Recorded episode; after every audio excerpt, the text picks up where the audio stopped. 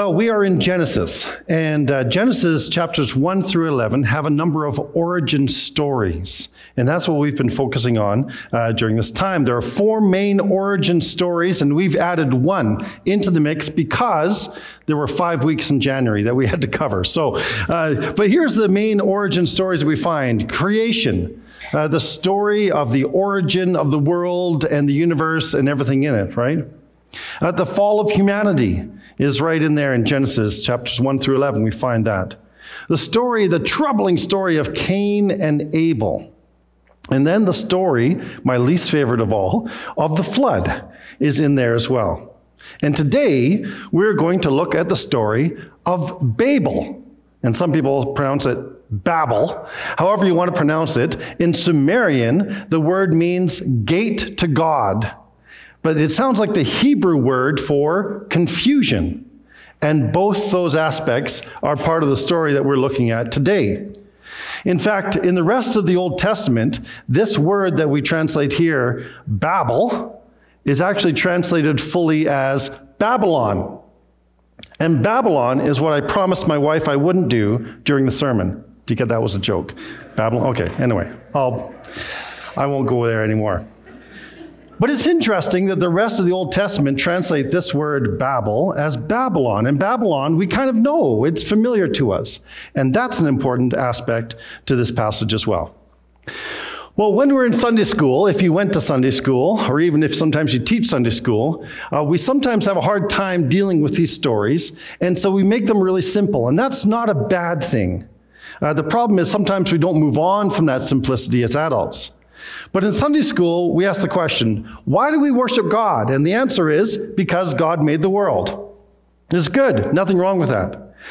Or why is the world so messed up? Uh, it's because we broke the rules, according to the story, right? And there's nothing wrong with that. Or how many animals did Moses take into the ark? None. Noah took animals into the ark. Some of you caught that, right? Just testing you here. But we do this very simple questions, very simple answers, and that's not bad. That's good. That's a starting point. But we are now adults. And part of the burden of being an adult is we get to look at these stories again and wrestle with them on a slightly deeper level because I think that there's more to these stories than the Sunday school answers. There's more complexity. There's more difficulty. I actually think there's more beauty in the stories than we realize. And this is my main point. There is more that points us to Jesus in these stories than we realize.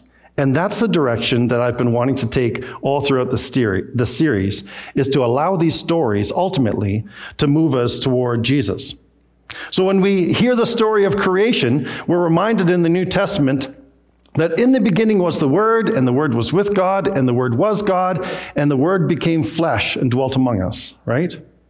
When we hear the story of the fall of humanity, we're reminded in the New Testament that just as in Adam all die, so in Jesus all are made alive. Right? That's the movement that we have. When we hear the story of, of Cain and Abel and Abel dying and his, his blood crying out from the ground, we turn the New Testament and we see this. The blood of Jesus speaks better things than that of Abel. Abel cried out for revenge. Jesus cries out forgiveness, right? So we're moving toward Jesus. And in the flood, even the story of the flood, we're moved toward Jesus in the New Testament where it says, God is patient with us, not wanting any to perish, but all to come to repentance. That's the movement we have to take when we go through these stories together. And I think that's the best way to read these stories. I know that I've had conversations with a number of you over the last number of years about how do we access these stories in the Old Testament that are often so difficult and sometimes troubling. And, and that's my answer. Let the stories move you toward Jesus. That's not a cop out. If you want to explore all the different nuances and the troubles and the moral ambiguity and everything else, go for it, as long as you end up with Jesus. That's the point. That's what the whole story drives us to. That's what the New Testament does with these Old Testament stories. And that's what we've been doing during our time here over the month of January. So, what is the Sunday school question of the day for today's story?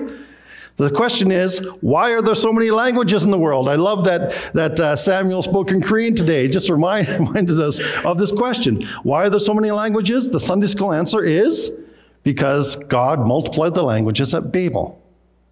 But even as I say that, there's a little bit of a problem. Because if you turn back to chapter 10, you'll find out that the people were already scattered into nations. In fact, at least three times in chapter 10, it specifically says that they were divided according to their own languages already. So, what's happening here?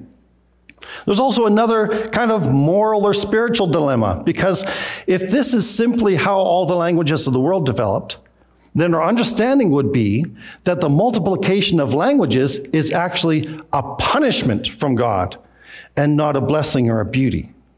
And so, what is going on in this text? How are we to read this? How are we to, um, how does this text move us to Jesus?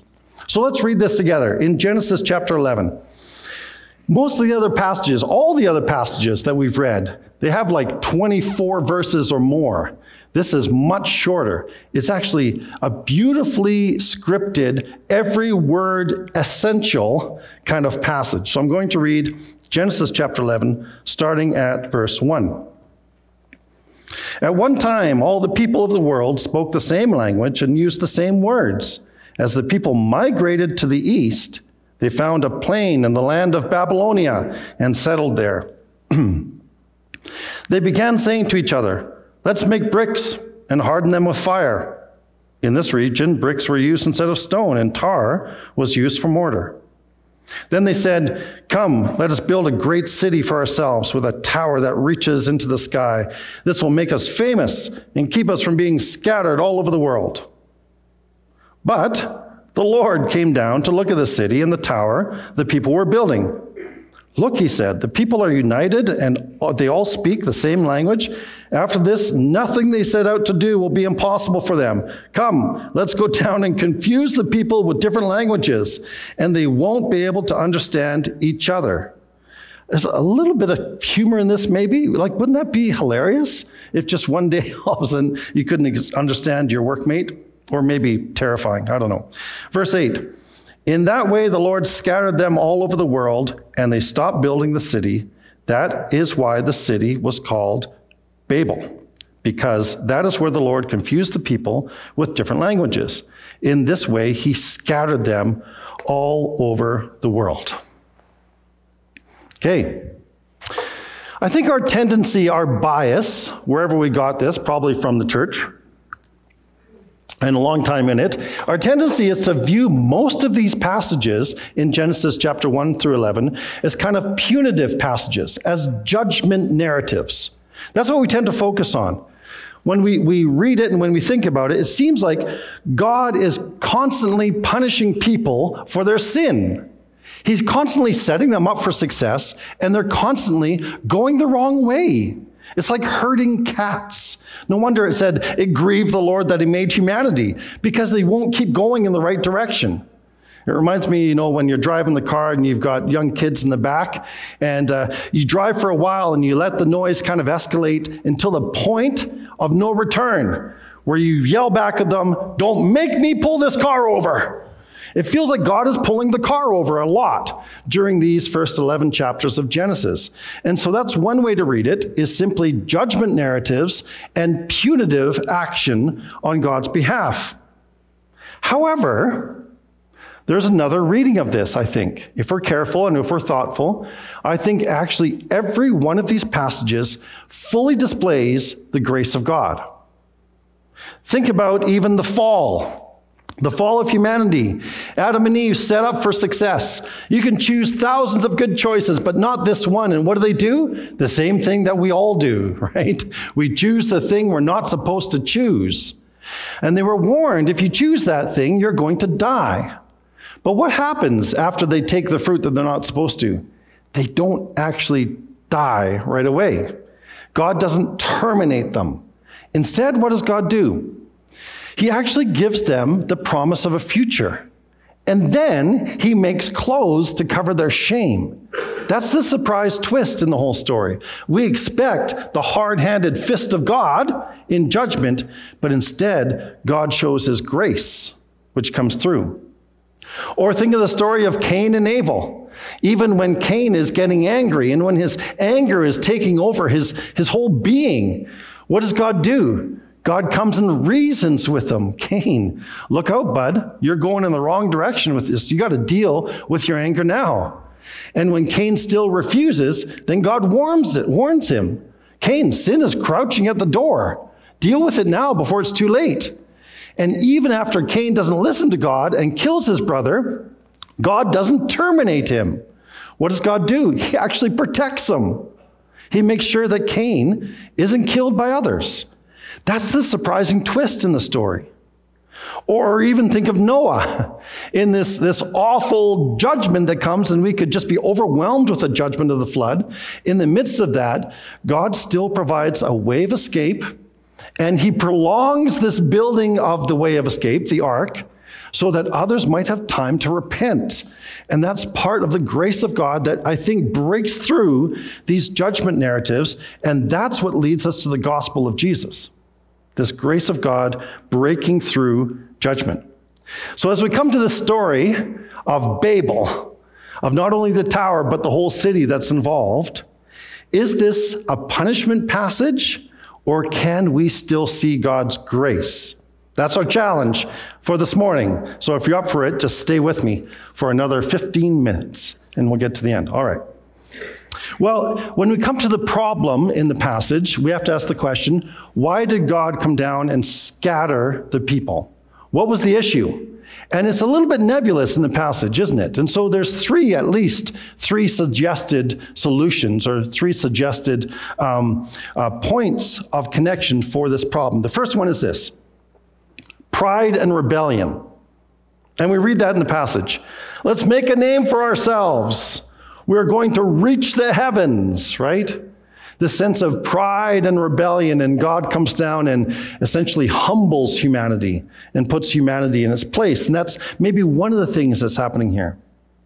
Second thing could be this it shows the desire of humanity to remain in one place in contradiction to the express command of God to multiply and fill the earth. So the idea is that humanity was set to be the stewards of all the earth, the stewards of God's good creation. And so humanity was meant to multiply and spread. Humanity is also the image bearers of God, and so we are meant to multiply and spread to share God's image throughout creation. And so, one way of looking at this passage is to say that these people were defying God's direct order, and they were going to huddle together and make their own little world on their own terms. And God says, no, that's not the plan. That's another way of reading it. Okay, here's a third way. This might be somewhat new for some of you. A third way of reading it is to see this as a critique, a critique of the totalizing power of empire and of empire building uh, particularly of the Babylonian Empire that destroyed Judah and took the people away into exile. And I think that's part of what we have to take seriously in these passages is how the original readers would have read these texts. And the Babylonian captivity had a profound impact on the assembly of all these texts in the Old Testament and how they were interpreted and read and shared. And maybe part of this is a critique of empire building, of the tendency of humanity to want to create the superior race, the superior people. And so this is what's happening here. All of this might be going on at the same time as we go through the passage together. So let's dig into it a little bit more. There's a few key phrases in the passage that kind of hints at a deeper level of what's happening here. First phrase is this in verse 2 says, as the people migrated east. Whenever you hear that in the Old Testament, alarm bells should go off because usually when they're migrating east, they're heading in the wrong direction. A lot of people felt that about Christine and I when we moved from Nelson to Calgary. It's not true. It was one of the greatest moves in our lives uh, to be here. Don't tell the Nelson people that. Some of them are watching today. But, but in the Bible, when we read of people moving east, generally it's an indication that they're moving in the wrong direction. I'll Give you a couple of examples. When Adam and Eve were kicked out of the garden, they were sent east of the garden. When Lot chose his property, he chose it east and pitched his tent towards Sodom. That was a bad move, right? When the Israelites are in captivity, they are moved east when the Babylonian Empire took them, right? And so this movement east is meant to be a kind of signal for us that the people are moving away from God's intended purposes and plans and moving in a direction that they're carving out for themselves. That's part of what we see in this text. Here, let's dig a little bit deeper. There's another phrase here that I find super, super interesting. The, uh, the author gives us this phrase that they made bricks and used bricks instead of stone. And most of us go, who cares? Use something, use some kind of building material. But why? Why is this phrase so important that there's an explanatory note? that in this region, which is modern day Iraq, in this region, they weren't able to use stones, they have to use bricks. And the author makes a point of saying they had to make bricks instead of stone. Now, the original hearers of this, the original learners, this might have conjured up the making of bricks in Egypt, in slavery, when they're forced to make bricks without straw and so there is a sense of a dehumanizing empire building that's going on here, where they have to make these bricks in order to build these great structures. So, a commentator uh, uh, did a bit of a devotional study on the idea of these bricks and how bricks are particularly unique. And he said this there's four, at least four characteristics about bricks. First of all, they are unnatural and artificial. You won't find a brick randomly occurring in nature. says, secondly, they're identical and uniform. It's not easy to distinguish one brick from another, they're all just the same. Third, they're functionally undifferentiated and interchangeable. You can use a brick here, you can use a brick there, it doesn't matter. And then fourthly, they are all but worthless. So what if you lose a brick? There's hundreds of more just like it. So maybe in this passage is this idea of a dehumanizing empire building where we're just cogs in the machine, where it doesn't really matter. We don't have any particular unique qualities. The dehumanizing of the, of the people in the city because they're, they're expendable. They, they can fit anywhere. We can make more of them. That's kind of the maybe part of the concept here. Contrast that with what we learn in the New Testament that God is building us into a spiritual house, that we are like living stones gathered together. Each and every one of us unique and different and naturally and beautifully made, finding a specific fit in the pattern of God's great house. That's the beautiful image. But bricks with tar is meant to give us this kind of impression that what they were building was generic and maybe even awful. So that's part of it. Okay, one more thing in the passage that might give us a clue as to what's going on here as well. They didn't just build a tower. We often talk about the Tower of Babel, but you won't find that anywhere in the passage. They were building a city with a tower as the centerpiece. And this tower was most likely something like a ziggurat, not a cigarette, right? That's something else. A ziggurat. And a ziggurat is not a pyramid. That's different again. Ziggurats are actually um, dense and solid inside. They're, they're built with, um, with steps on the outside and then a, staircase that leads to the top. And they aren't really temples. That's not the way they're used. Often the temple is built at the bottom of the ziggurat, right? At the top of the ziggurat, what they would build is a bedroom for the god. That might be surprising to you. Does God need a bed? Apparently, he does. And so there's a bedroom from the God at the top of the ziggurat. The temple is at the bottom, and the stairs are there so that God can easily access the temple and bless those people. The idea is this if we can kind of manipulate God into hanging out here, if we make him super comfortable, then we'll receive the blessing and nobody else will. Maybe that's partly what's going on here. So the issue at hand was ego and the attempted manipulation of God. If they could build the ziggurat, they could essentially manipulate when and where God would send his blessing. That again is against God's intent and God's purposes in the world. And so the, all these things are at play. So when we add it all up together, we see a rebellious movement away from God's intended plan and purpose, moving east. We see the formation of a dehumanizing civilization bent on empire building, right? That's what's happening here too. And we see the attempted manipulation of God to secure his blessing for me and me alone, hashtag blessed. I'm the only one blessed, right? And so all of this is going on in this passage as we dig in a little bit more. So, what we see here is not so much God punishing the people as God taking preventative measures so that the people didn't get out of control. If they do this, if they're able to accomplish this kind of empire building, this kind of superior race, what's next? And God says, No, I prefer diversity over this weird uniformity that you're trying to build in this place. God is opposing and preventing the attempt at one centralized authority, the forced per- perpetual uniformity of language, the dehumanization of the people, the consolidation of power, the establishment of a master civilization attempting to rival God himself.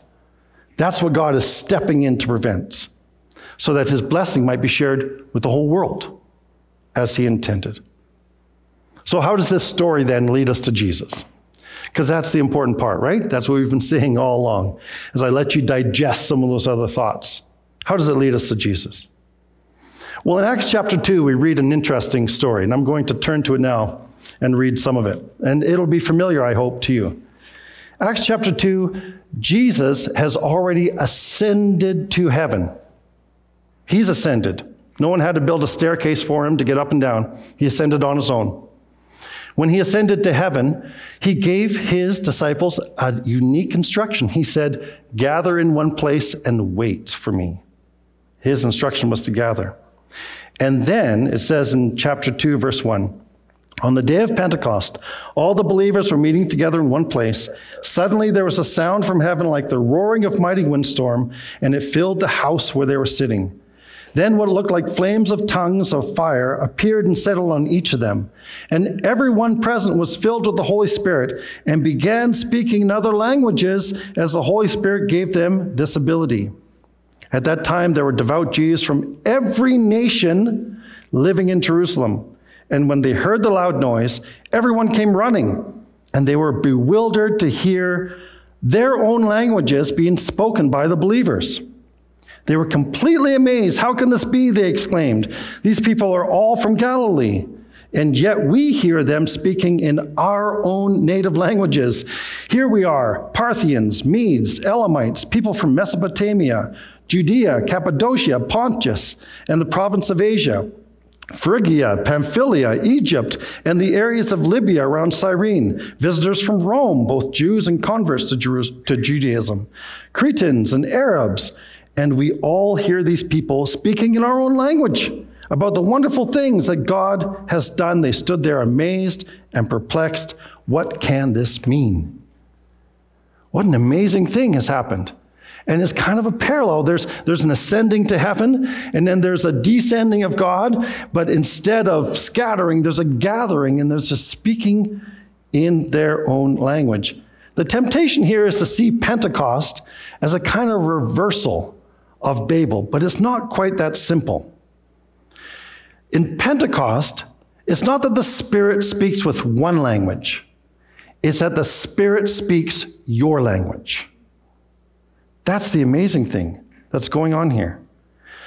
Matt Lynch says this At Pentecost, God embraces language diversity, He doesn't destroy it.